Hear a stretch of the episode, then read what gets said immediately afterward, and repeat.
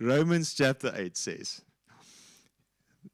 it says, verse 18, I consider that the sufferings of this present time, this present life, are not worth being compared with the glory that is about to be revealed to us and in us and for us and conferred on us. Okay, so there's glory on the way.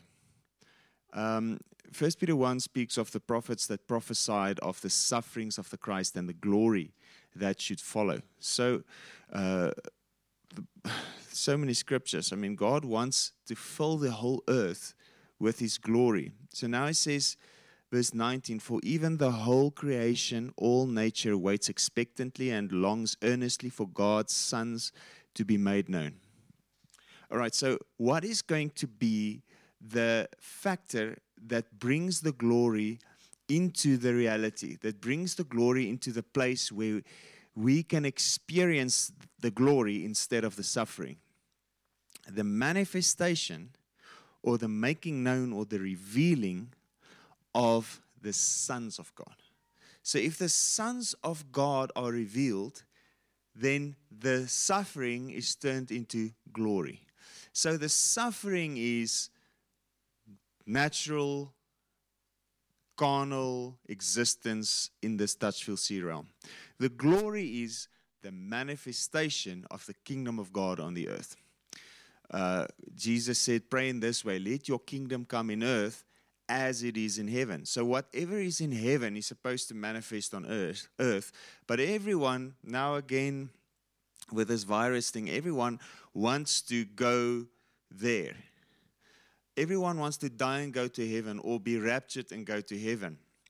But that's not what Jesus said that we should pray. He said, Let your kingdom come in earth as it is in heaven. So, what's the kingdom? Righteousness, peace, joy in the Holy Ghost. What's the kingdom? Signs, wonders, and miracles. What is signs, wonders, and miracles? God's glory. So, God wants to reveal His glory in His, and His light. His light will drive out the darkness. He wants to remove darkness from the face of the earth. The new creation in Christ, every human being believing in Christ, the new creation in Christ will make also the creation new. The new creation in Christ will also make creation new. So God will, will save creation through those who believe in Him, His new creation. All right. So just look at this. Creation, nature, verse 20, was subjected to frailty, to futility, condemned to frustration. Hi, Eric, hi, Shell, hi, Lenai, I see you watching. For creation was subjected to frailty, to futility, condemned to frustration, not because of some intentional fault on its part, but by the will of Him who so subjected it. Now, in the Amplified, that's a capital letter. But uh, in the original Greek text, there is no capital letters. Um, the, the word there, it refers to Adam, the first Adam. It is not referring to Christ. It's not referring to God. It's who, who um, subjected creation to frailty? Adam, because sin entered into the world and death through sin. God gave authority to Adam and Eve. He said, Let them rule let them have dominion over the fish of the sea and the birds of the sea, uh, birds of the air. and every creeping thing on the face of the earth. They are birds of the sea, the penguins, okay? So, but he had rulership over all of that, okay? But then he subjected himself and his authority to knowledge of good and evil, to the word of the devil. And he brought uh, frailty and death into the world. Sin entered into the world, death through sin. So he, crea- he subjected creation to frailty, to death, because of his disobedience and because he went to the tree of the knowledge of good and evil. Verse 21 The nature itself will be set free from its bondage.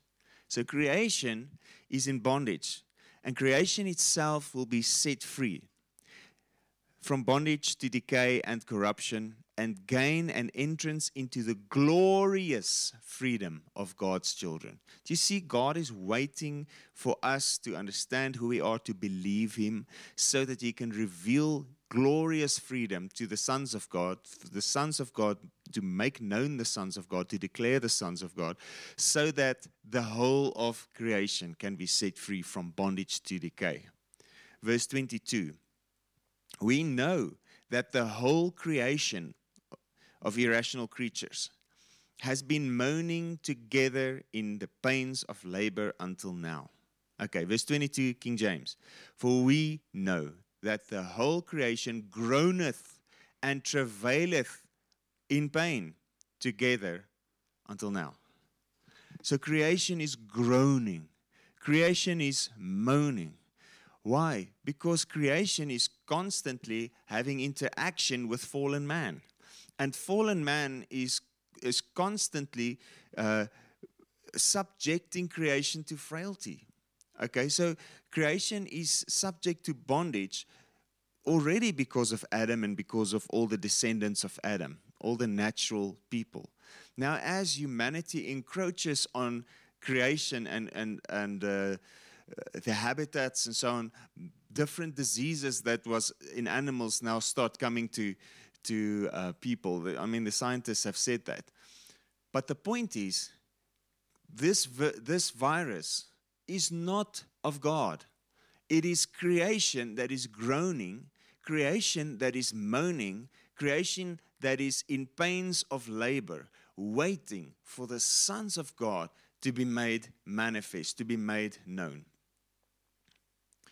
Verse 23 And not only the creation, but we ourselves too, who have and enjoy the first fruits of the Holy Spirit, a foretaste of the blissful things to come, groan inwardly as we wait for the redemption of our bodies from sensuality and the grave, which will reveal our adoption, our manifestation as God's sons. Okay, so God is in the process of redeeming our bodies completely.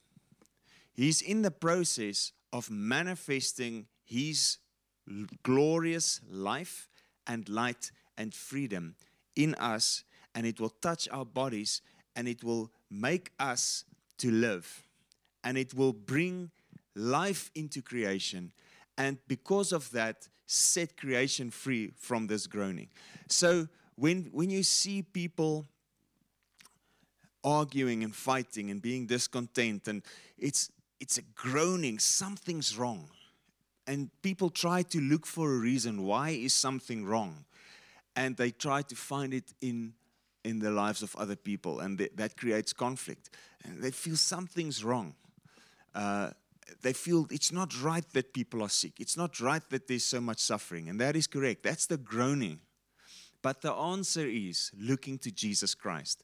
Because when we look to Him, we are transformed in ever increasing splendor from glory to glory into the very same image we behold. Okay? So that's Second Corinthians chapter 3 verse 18. As we behold him, we are manifested as sons. As we behold him, as we look to him, the sonship is made known and being declared and Jesus himself is manifesting or formed in us. Okay. As Paul said, uh, I um, I'm in pains of labor for you. I'm uh, he says, I'm groaning in pains of labor until Christ be formed in you. So Christ needs to be formed in the church. Christ needs to be manifested in our souls. Christ needs to be manifested in our flesh bodies also. Um, just because the creation is groaning it's not an indication of Jesus coming back. It is an indication that the sons of God are not manifesting. It's an indication that people do not know who they are. It's an indication that we need to preach this gospel so that life can come to the world and so that people can understand who Jesus is and understand who they are in Him so that their word and their action and their deed can liberate creation and liberate humanity from sickness, from corruption, from bondage to decay. All right. So, what will reveal our adoption? Let's read verse 23. It says, We groan inwardly as we wait for the redemption of our bodies from sensuality and the grave. So, our bodies need to be immune to sensuality. That means uh, carnal desires, carnal affections. Our bodies need to be immune to the grave. That means death. Okay, so it says for, uh, further back in Romans chapter 8, describing the sensuality, it says, The mind of the flesh, which is sense and reason without the Holy Spirit, is death. Okay? So, verse 5 those who are controlled by the flesh and are controlled by its unholy desires set their minds and pursue those things which gratify the flesh. But those who are according to the Spirit and are controlled by the desires of the Spirit set their minds on and seek those things which gratify the Spirit. Okay, so Romans 6 says that the wages of sin is death. So sin leads to death. But if we can see that that sin has been punished on the body of Jesus Christ, we can receive life despite of our sins. Okay, if we can see that all the wages of sin has been has been paid on the body of Christ, if we can believe that, then we don't get the wages. Then we get the free gift of eternal life in Christ Jesus. Uh, Romans chapter 6 speaks of the baptism and it speaks of us dying in the uh, grave or in the baptism. We are baptized into the death of Christ and be raised we are raised to a new life in unbroken fellowship with Jesus Christ. And our body which is the instrument of sin is made ineffective and inactive for evil. So that means then that verse 23 the um, redemption of our body sensuality part of it our bodies are deactivated to sensuality through the baptism, through having died, through being raised. And that's the, the revelation of the baptism.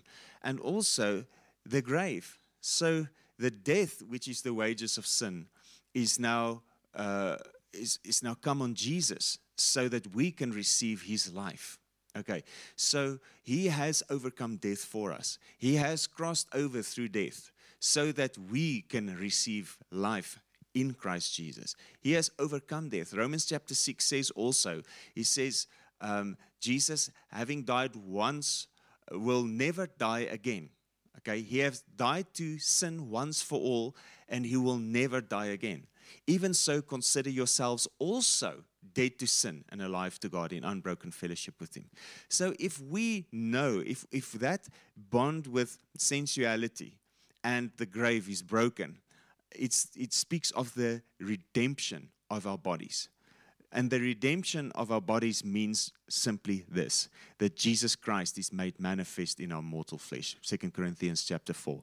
So his life being made manifest in our mortal flesh, meaning that the, the immortal God, Jesus Christ, the risen King, the glorious risen Lord, is inside of us and one with us and dwelling in us. We are his body. Now, if he could raise his body from the dead by the Holy Spirit, Romans 8, verse 11, the spirit that raised Christ from the dead now dwells in your mortal body. It says here, verse 11, uh, it starts with believing that you're righteous. It says, verse 10, uh, but if Christ lives in you, then although your natural body is dead by sin, uh, reason of sin and guilt, their spirit is alive because of the righteousness that he imputes to you. So, first, he makes alive your spirit by imputing righteousness to you. So, you believe in the gospel and you are made righteous, declared the righteousness of God, and your spirit is made alive. And then he said in verse 11, And if this, the spirit of him that raised Jesus from the dead dwells in you, so now it's not only the spirit, now that spirit manifests in your soul. He's dwelling in your, in your awareness, in your consciousness, in your emotions, in your thoughts. The renewal of the mind. If he dwells in you, then he who raised up Christ Jesus from the dead will also restore to life your mortal, short lived, perishable bodies through his spirit who dwells in you. So that speaks of the redemption of the body. Uh, then it says, which will reveal our adoption, our manifestation as God's sons. So if we believe that we are God's sons, then somewhere, somehow, we need to manifest it. We need to manifest as the Son of God. We need, we need Christ to show and live His life in us and through us. We need to stand back and let Jesus live. We need Him to manifest in our thoughts, in, in our emotions, and in our decisions. We need Him uh, to dwell in us and not sensuality. And we need Him to have complete control of us and not our own carnal affections, leading us astray by our own temptations. Okay? So we need to constantly submit our hearts to the word of life. So in John chapter uh, 1, he says, In the beginning was the Word, and the Word was God, the Word was with God, and all things were created. So creation responds to the Word. Now, when that Word dwells in us, he says, um, verse later, uh, verse later.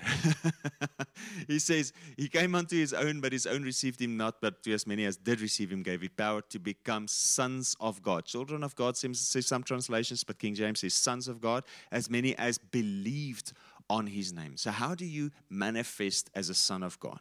You believe on his name, who owe their birth, back in the Amplified, neither to blood, nor to the will of the flesh, nor to. Uh,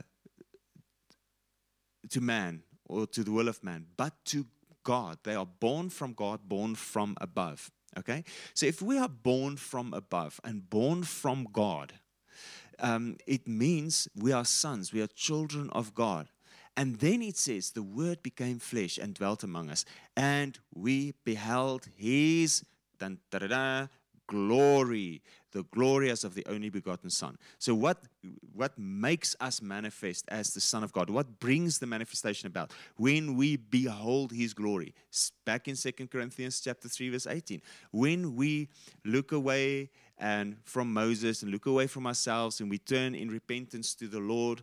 Uh, the veil is stripped off and taken away. And it says, Now the Lord is the Spirit, and where the Spirit is, there is liberty. So the liberty of the sons of God. And we behold Him as with unveiled face. We behold in the Word of God, as in a mirror, the glory of the Lord. We are constantly being transformed and transfigured into that very same image, for this is from the Lord who is the Spirit. So we are transformed into the image of the Son of God. His his nature is being molded in us, He's formed in us until it's completely manifested. So, in spirit, we are one with Him, we are sons of God. But in, in reality, in our experience, we don't see the fullness of it yet, says Paul in Philippians. But I loose myself from that which is behind me and I stretch forth to that which is in front of me. Okay? I lay hold of the thing which God laid hold of me for. So, and then he says in Philippians 3, verse 10, uh, my, my uh, aim, my determined purpose is to know him and to know the power outflowing of his resurrection. Okay, so all of these things speak about the same thing. We need to be revealed as sons, and we will only be revealed as sons if we believe the word, but the person, the word.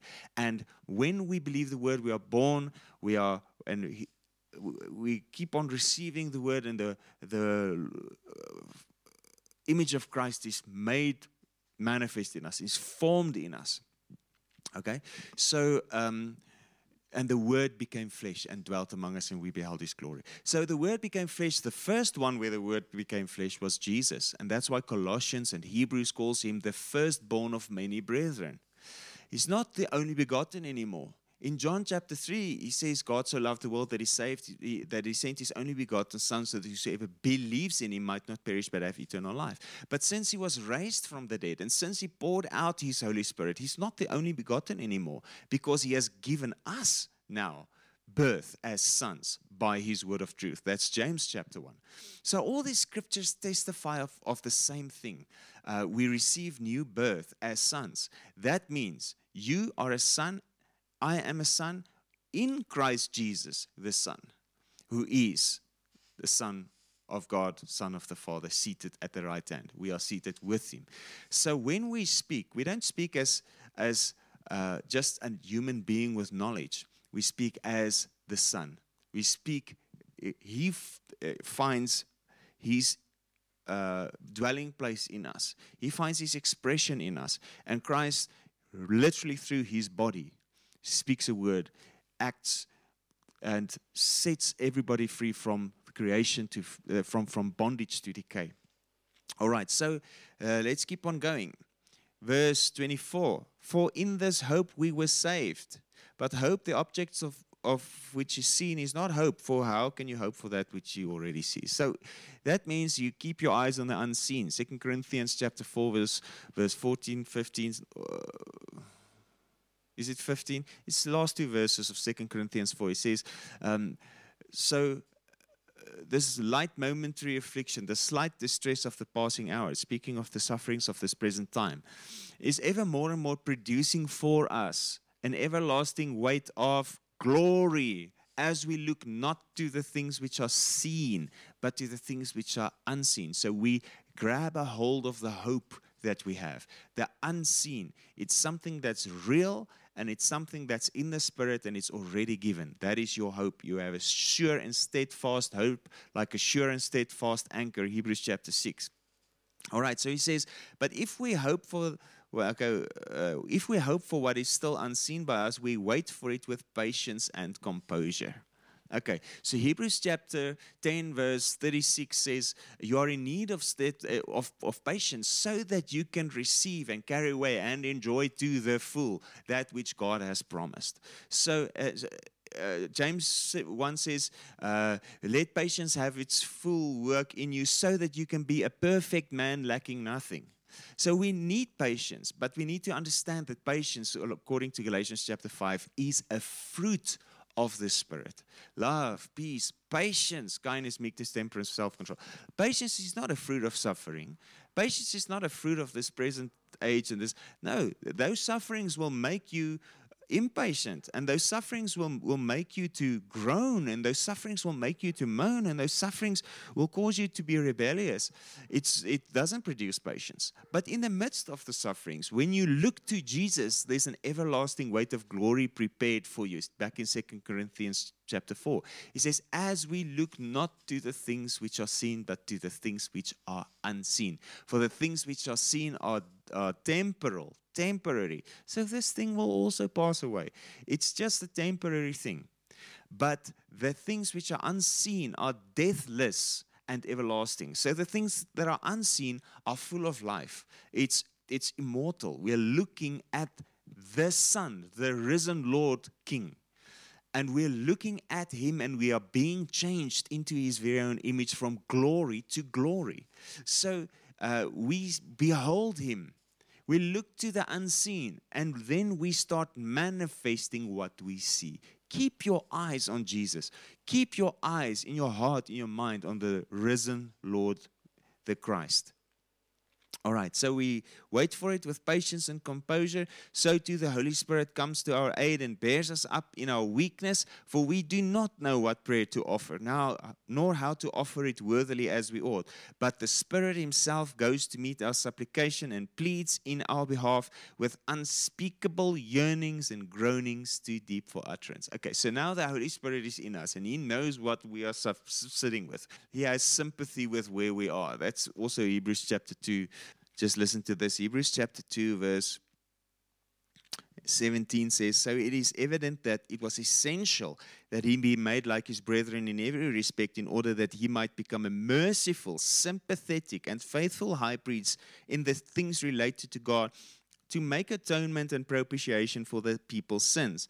Be, for because he himself in his humanity has suffered in being tempted, tested, and tried, he is able immediately to run to the cry of and assist and relieve those who are being tempted and tested and tried, and who therefore are being exposed to suffering. All right? So God wants to end the suffering. So how did he do it? He, he took all the suffering on himself. He said, No, it's, no, it's mine. It's mine. Leave it alone. It's mine. He took all the suffering upon himself. Okay. So now the Holy Spirit that knows he was he was with Christ on that cross. Okay. Um, he he was he was with him on that cross. He, he experienced it when they put the nails in his in his hands and in his feet. He he knew the anguish of all the sin coming upon him. Okay, so now he is sympathetic, he's faithful. So the Spirit of God, together with the, the, uh, the Spirit of the Father and Jesus Christ sitting on the throne, is, is together in this, making supplications for us, praying for us. We have a faithful high priest forever interceding for us at the Father. We have the Holy Spirit in us, interceding, praying for us because we do not know how to pray. Now he says, we do not know how to pray uh, or, or to how to offer it worthily. So now the Holy Spirit comes with groanings and sighings and yearnings, unspeakable things, too deep for utterance, because there's things that He can in that, that He can express in heaven that we just can't on our behalf. So the perfect prayer is constantly going up. So take the time and pray in the Holy Ghost. Let Him pray in you. Let Him pray through you. Let those groanings come through you. Pray in the Holy Ghost and let the Spirit of God manifest the glory inside you in the midst of temptation, in the midst of suffering, in the midst of all the things that is happening. Okay? So, in the midst of it all, turn to Jesus. In the midst of it all, pray in tongues. In the midst of it all, okay, look to Jesus and he manifests. Okay, verse 27 says, And he who searches the hearts of men knows what is in the mind of the Holy Spirit, what his intent is, because the Spirit intercedes and pleads before God in behalf of the saints according to and in harmony with God's will. And then he says, the bumper sticker, fridge magnet scripture, it says, We are assured and know that God, being a partner in their labor, all things work together and are fitting into a plan for good and for those who love God and are called according to his design and purpose. It doesn't just happen. It doesn't just happen. It happens with God partnering with us in our labor. It happens with with the, the, the Spirit of God manifesting in the sons of God.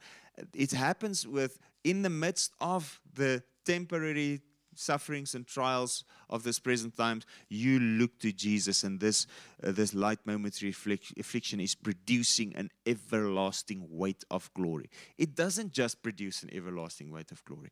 As you look to the things which are seen, are unseen, and not to the things which are seen. So we need to take our attention off of all the stuff that scares us, off of all the stuff.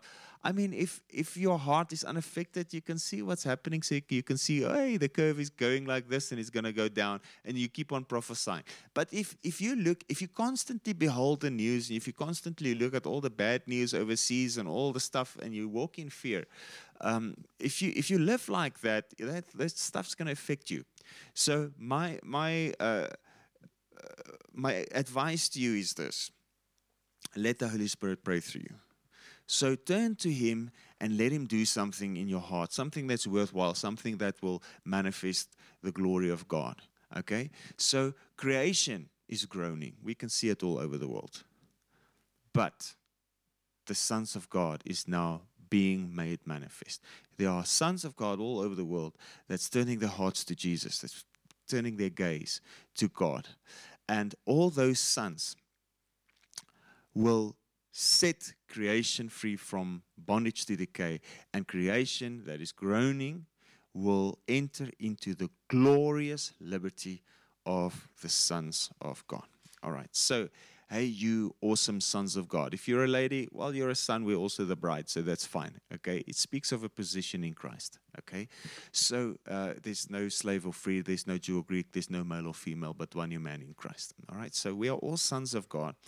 And um, I just want to salute you, all you sons of God, all you believers in Jesus Christ, all you who look to Him, all you whose hearts are established in the truth, all you who have joy and peace and righteousness, may you experience life. May that life manifest in your soul. May that life manifest in your body.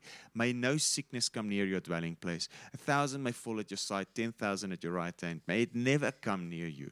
May you be blessed. May you be prosperous. I heard something amazing. Sorry for taking time, but I heard something amazing um, that Bill Johnson said. Um, and, and he said God is moving the opposite way of what the manifestation on earth is, is doing. So if if there's sickness, God is God is now in healing. He's moving in healing.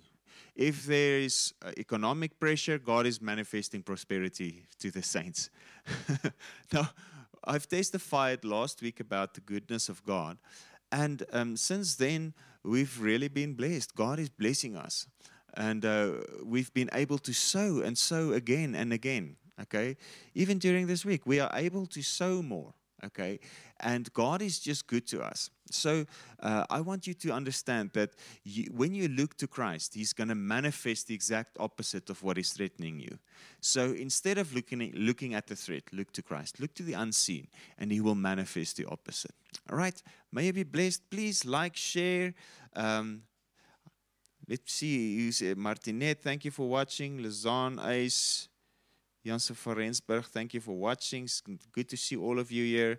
Um, bless you, and it's it's really nice to to be able to spend some time. I'm I'm glad that I can see some little bit of of feedback, but. Um, uh, we, we even got a message from the Kalahari the other day. Um, let me just get get the message there from Peter Stapelberg. Bless you guys in the Kalahari watching. If you're watching this, bless you. It blessed me so much to get to get that message from you. And uh, may God be with you in your profession as a pharmacist. May God just just increase you and anoint you and bless you. And, uh, and everyone else, please send us some feedback. We would like to pray for you. Even if it's just something good, if the message blessed you, just send us a message. We would love to hear from you.